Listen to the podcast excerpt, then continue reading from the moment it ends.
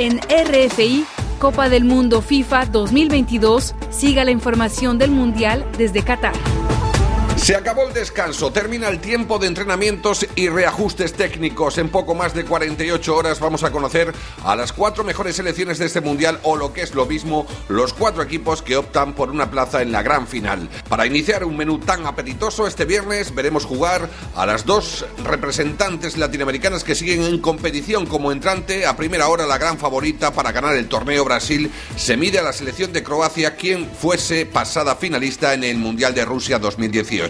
Los de Dalik avanzaron a cuartos por tercera vez en su historia con la garantía y confianza de que en las otras dos ocasiones se colaban en semifinales, mientras que los entrenados por Tite, con su juego ofensivo y vistoso, intentarán romper el gafe de ser eliminados por un conjunto europeo en instancias finales desde hace ya 20 años. Y para rematar el viernes, Argentina y Países Bajos disputarán un encuentro de alto voltaje. Messi sigue empeñado en despedirse de su selección ganando el cetro mundial, el único gran título que le falta en su palmarés. Los Turipanes son uno de los tres equipos en cuartos de final que aún no conocen la derrota en este Mundial catarí, mientras que los albicelestes, que se estrenaron con derrota ante Arabia Saudita, han ido superando barreras y mejorando su juego para conformar un bloque sólido y con muchas posibilidades. Lionel Scaloni, el técnico de los argentinos, afronta este reto de cuartos con la misma presión y respeto que en los anteriores encuentros. Considero Holanda una selección muy equilibrada porque tiene jugadores ofensivos,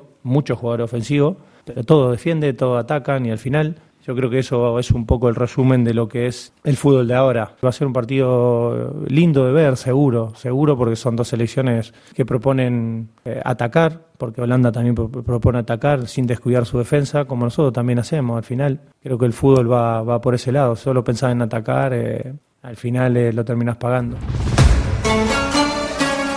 Qatar 2022 en Radio Francia Internacional.